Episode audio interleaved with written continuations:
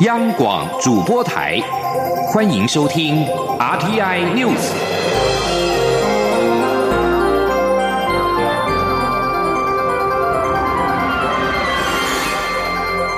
听众朋友您好，欢迎收听这节央广主播台提供给您的 RTI News，我是张顺祥。外交部长吴钊燮表示，近期区域情势变化，台湾也受到影响，北京持续加大打压台湾的力道。不过，台湾不会屈服，政府将持续维系两岸的和平，并且深化与美国等理念相近国家的关系。外交部在二十九号的晚间发布新闻稿表示，吴钊燮二十九号出席台美当代中国大陆国际研讨会，分享对台美关系跟美中关系的观察。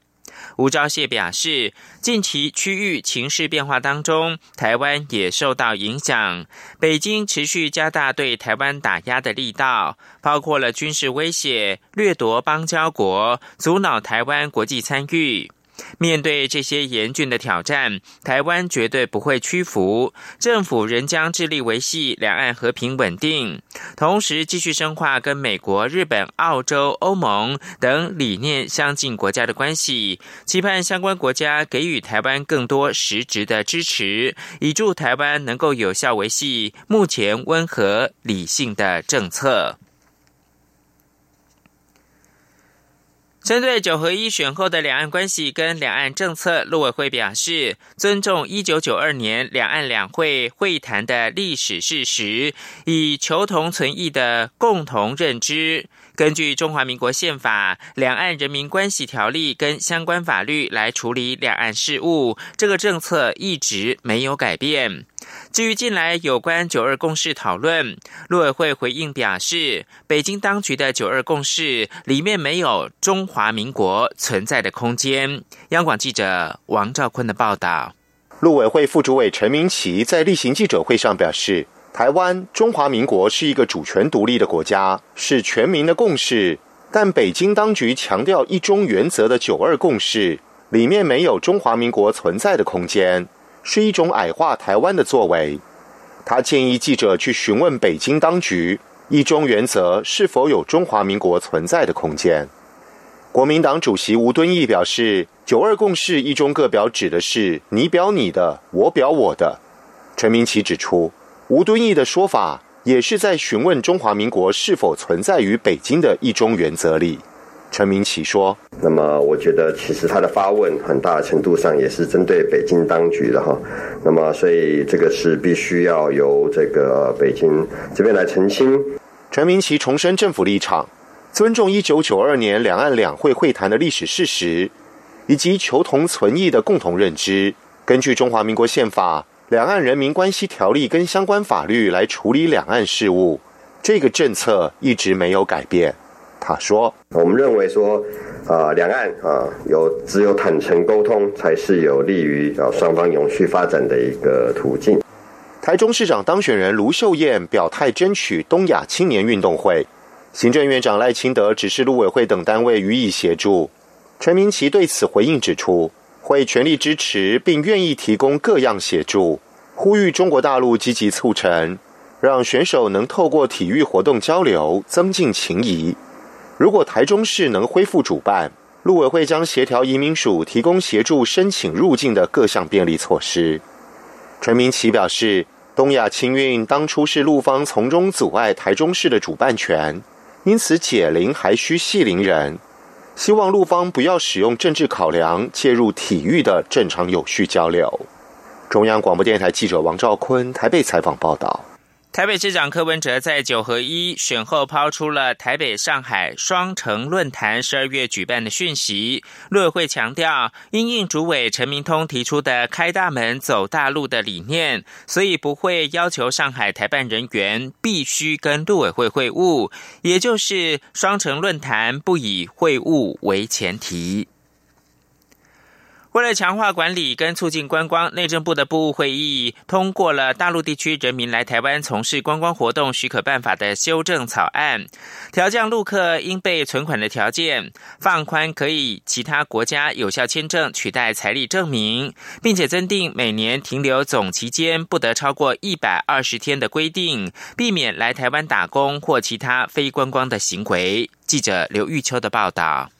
内政部自去年十二月起开始，依照两岸旅游滚妥安全、循序渐进原则，着手修正大陆地区人民来台从事观光活动许可办法，并于二十九号步步汇报通过修正草案，放宽申请来台观光应备存款条件，由新台币二十万元调降到十万元，同时增加陆客持有美国、加拿大、英国、日本、澳洲、纽西兰、韩国及欧盟申根等国家之有效签。证可取代财力证明，以促进观光产业正常发展。此外，内政部移民署副署长钟景坤也指出，过去曾发现有陆客申请来台观光，却从事打工或其他非观光的行为，为维持两岸旅游品质及秩序，这次在修正草案也增订陆客来台观光每年总停留期间不得超过一百二十天的规定，其主要是考量观光活动性质属短期停留，因此参考入出国籍移民法。锁定停留是指在台期间未超过六个月的规定，以及大陆地区人民来台探亲以取得台湾地区不动产所有权等事由，均以定有每年在台总停留期间之上限加以规范。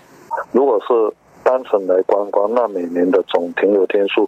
上限定在一百二十天，应该是足够的。加强人流的一个管理。原来我们是这一项是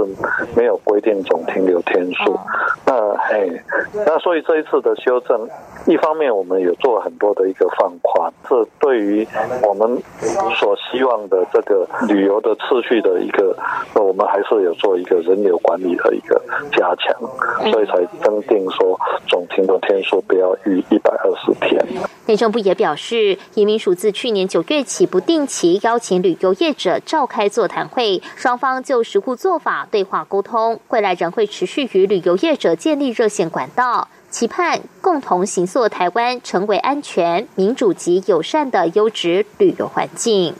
中央广播电台记者刘秋采访报道。东京奥运台湾证明公投案没有通过，国际奥会二十九号回应，对于结果感到欣慰，也透露国际奥会的执委会不会对中华台北会籍提出任何的讨论。台湾联合国协进会的理事长蔡明宪则表示，冬奥证明公投没有能够过关，除了民进党没有积极的动员之外，也让他们反思应该要调整跟社会的沟通模式。因此，预计要在二零二零年提出的入联公投。蔡明宪表示，他们一定会改变宣传的方式。记者肖兆平的报道。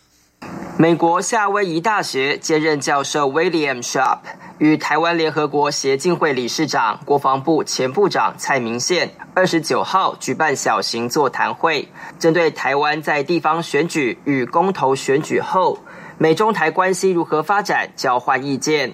由于蔡明宪日前表示，如果冬奥证明公投过关，将有助于推动以台湾之名加入联合国。针对冬奥证明公投失败，蔡明宪表示，国民党积极动员支持者投下反对票，但民进党从上到下不仅态度保留，甚至也没有动员。因此，他们预计要在二零二零年总统大选时推动以台湾之名加入联合国的公投案，将会改变与社会的沟通方式。蔡明宪说：“所以明年哈，呃，会不会推？我想我们会推，是不是明年、后年或者什么时候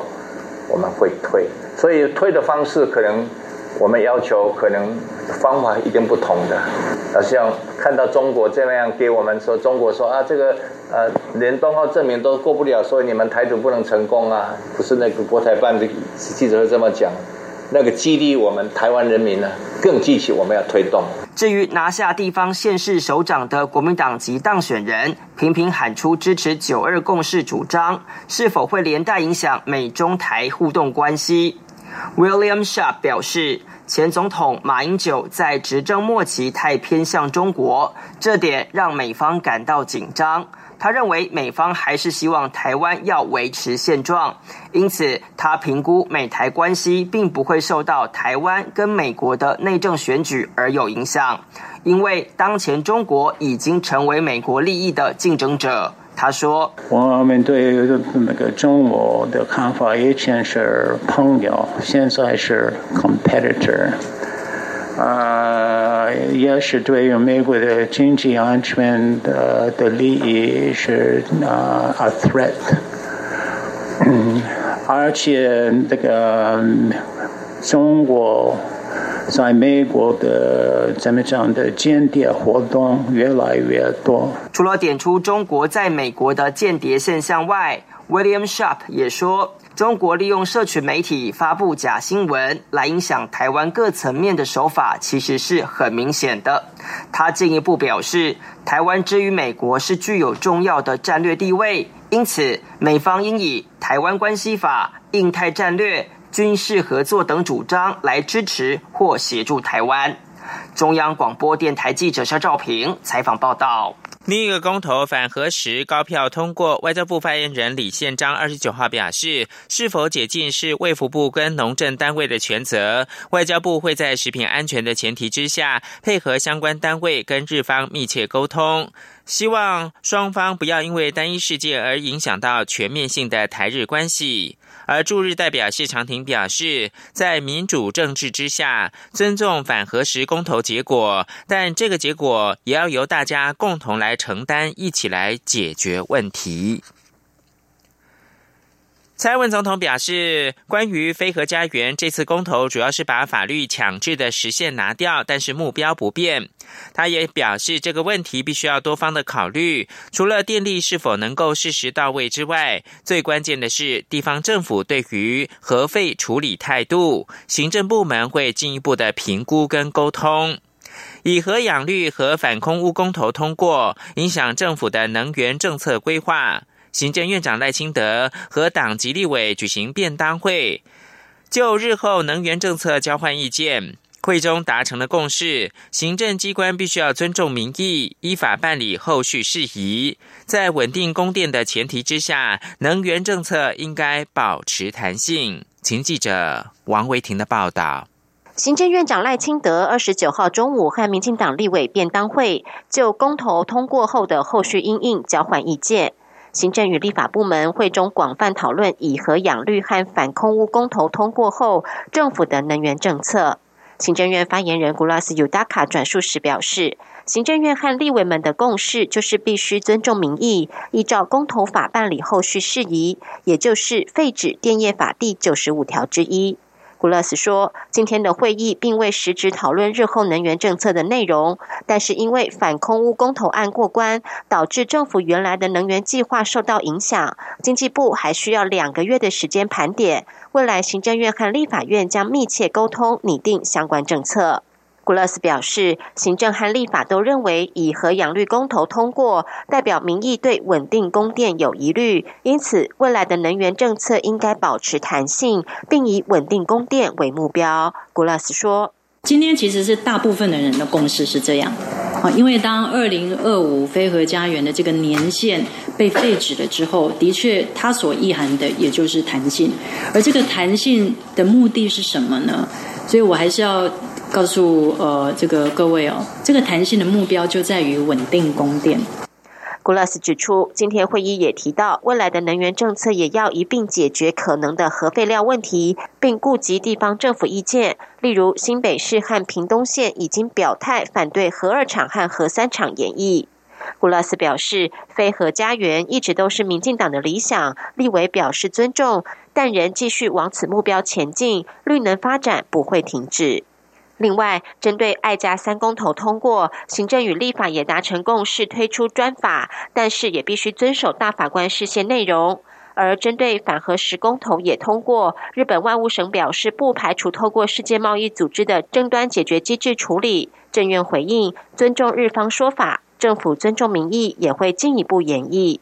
至于公投法的修法部分，行政立法的共识是至少要改善公投提案联署的验证过程，例如避免死人联署等情形。中央广播电台记者王威婷采访报道。美国学界二十九号发表报告，详述中国是如何在美国政商学界的发挥影响力，鼓吹亲中观点跟作为。作者群敦促美国政府不要为了赢得北京的好感，而以带有偏见的方式来对待台湾。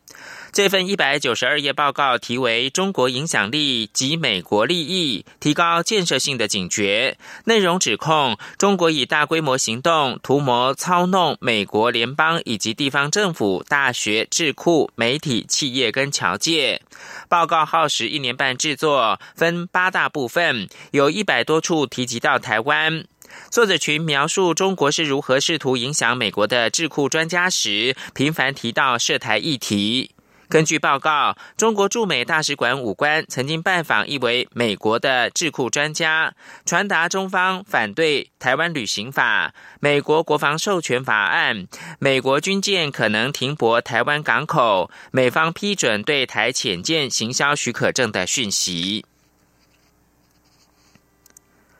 华尔街日报》二十九号报道，美中正在研商一项贸易协议，华府可能暂缓明年春天对中国输美商品扩大科税计划，以换取双方举行新的会谈，思考中国经济政策的重大改变。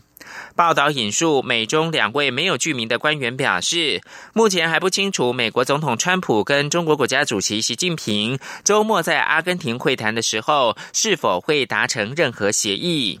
报道表示，美中可能举行的新会谈重点将会放在贸易架构这个涵盖广泛的术语，可能是包含华府希望北京处理的多项议题，包括了智慧财产的保护、强制技术转移、对国营企业的补贴以及网络间谍活动等等。川普二十九号从白宫出发前往阿根廷参加二十国集团高峰会时，对于是否希望跟中国达成贸易的协议，仍然是含糊其辞。中国政府官员告诉中央电视台，科技部已经下令基因编辑宝宝实验的相关人员停止进行科学实验活动。这项实验公布之后，引发了巨大争议。由中国科学家贺建奎主持的实验，宣称改变一对双胞胎女婴的 DNA，避免他们日后感染艾滋病毒 HIV。这对双胞胎在数周前出生，有个 HIV 阳性的父亲。贺建奎宣称，创造出全球第一位基因宝宝的编辑，在香港举行的研讨会上引发了轩然大波。他二十九号缺席研讨会的小组讨论，同时遭到主办单位严厉的抨击，指责他不负责任。而贺建奎二十八号在生医的研讨会上面，本人表示很骄傲的成功改变这对双胞胎女婴的基因，这似乎是医学上的一项突破。是阳光，翅膀打开了世界之窗；是阳光，翅膀环绕着地球飞翔。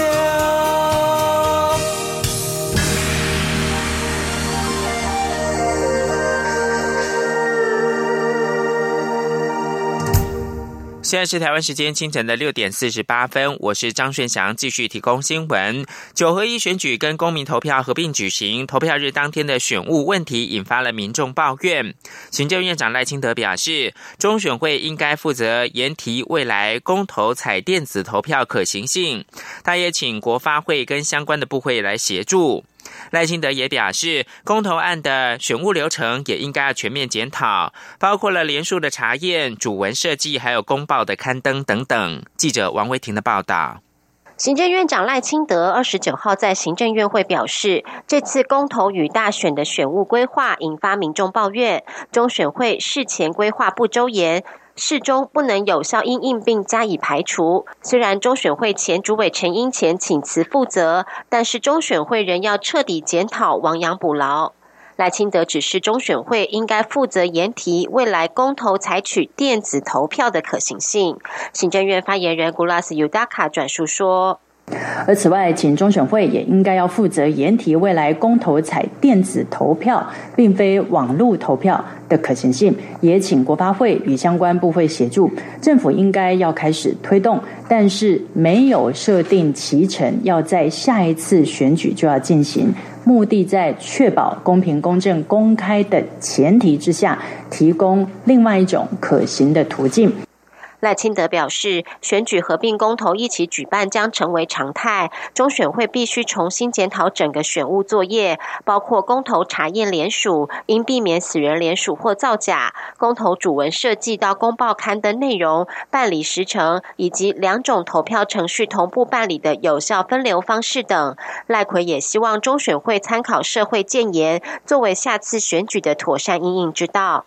另外，针对这次共有七项公投案通过，赖清德也指示相关部会尽速完成后续工作。他说，未来行政部门在公投进行前，也要让社会大众清楚了解公投议题的内涵与政府部门的态度，使全体公民对公投议题能有更充分的讨论与思考，让公民投票成为一种由人民做主、人民直接行使创制与复决的成熟民主制度，以取代政党间在重大议题上的对抗。中央广播电台记者温威婷采访报道。蔡英文总统二十九号邀民进党立委查叙，立委表示，民进党推动改革像是一例一休、年金改革等等政策很理想，但沟通不足。根据转述，蔡总统请行政单位研究如何具体的回应，照顾弱势民众权益。立委转述比较多，立委反映像是一例一修修法，造成劳工跟中小企业双边都不满；宗教团体对同性婚姻的反弹；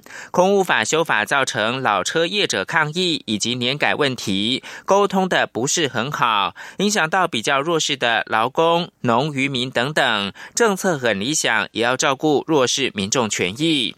另外，外界指劳动基准法的修法，同时得罪了劳工跟雇主，是九合一选举民进党败选的原因之一。因此，关注是否会再修法。劳动部长许明春二十九号说，劳基法三月一号才上路，基于法令的稳定性，短时间再修法要谨慎。九合一选务被骂翻，如何让选民投好跟投满呢？学者是建议应该要拉长公投对社会时间的讨论，不应该匆促的投票，才能够反映真正的民意。请听记者刘品熙二零一八选后分析专题报道。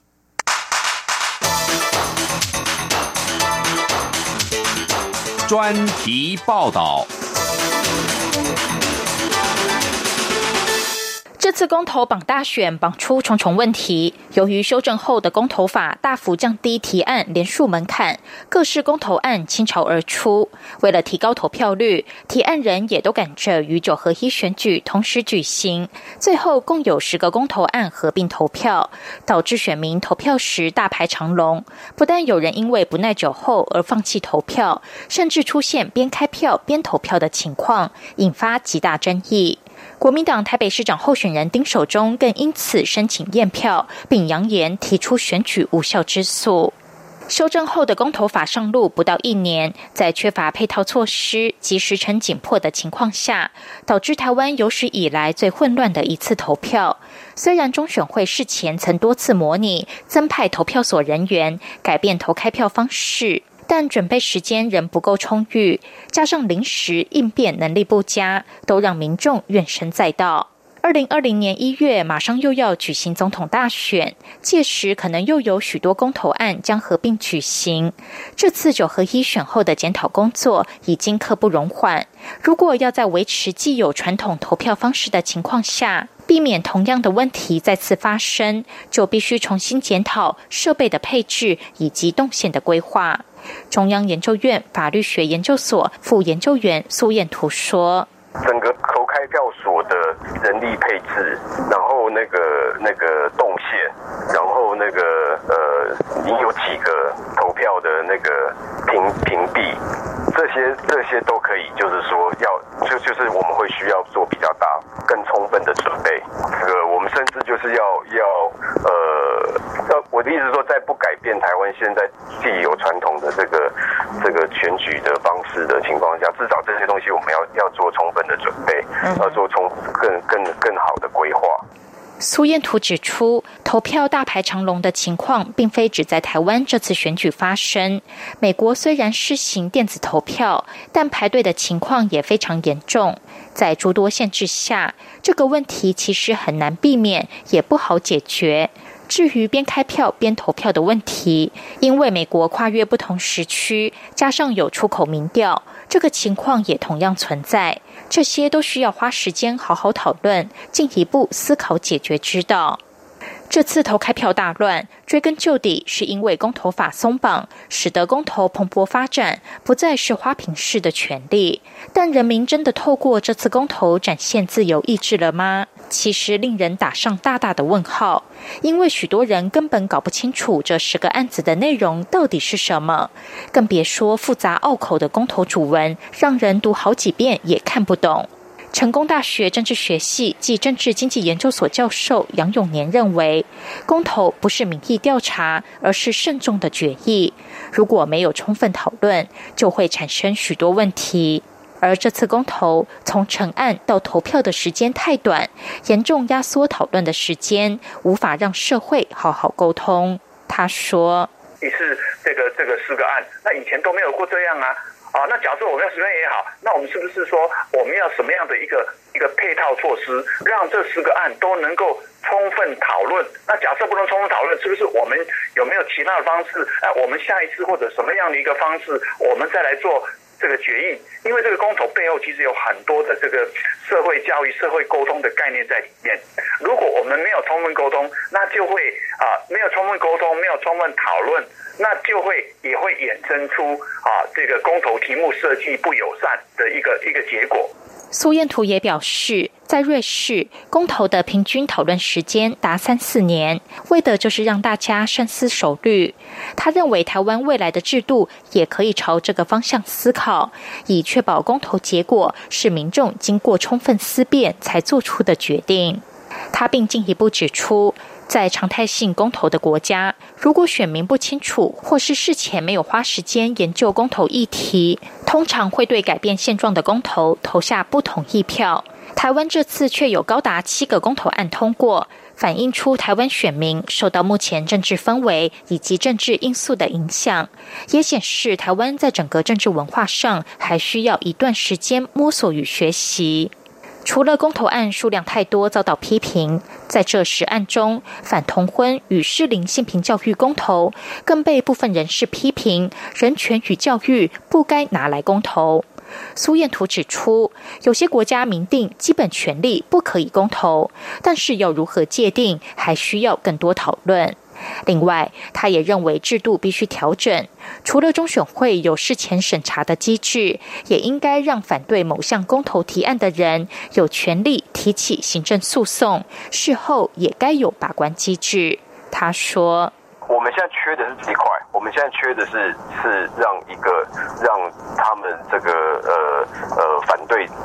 某一个公投提案的人，他如果针对公投提案，他觉得这个有异议的话，他可以在事前哦去呃行政救济这个机制。那我我们也了解说，其实有很多东西不是也也也许不完全是说事前就可以完全解决的问题，所以其实公民投票事后投完票之后，他还是会要需要接受司法。审查，哦，这在很多国家也都都同，就是说有有这样子的一个发展。中选会主委陈英前为了这次选务乱象下台负责，但是在野党认为整个中选会都应该总辞重组。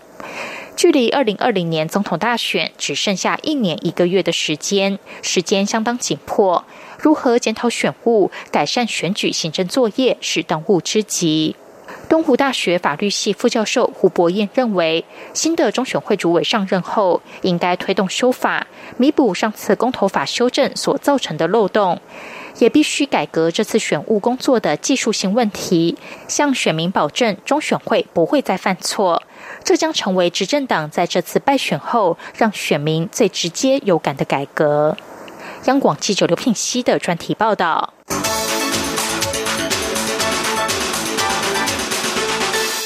最后提供给您是美国总统川普以俄罗斯扣留乌克兰的船艇危机为理由，表示将取消在二十国集团峰会期间跟俄罗斯总统普廷会面的计划。克里姆林宫二十九号对此感到遗憾，表示莫斯科已经准备好跟川普接触。以上新闻由张炫祥编辑播报，谢谢收听。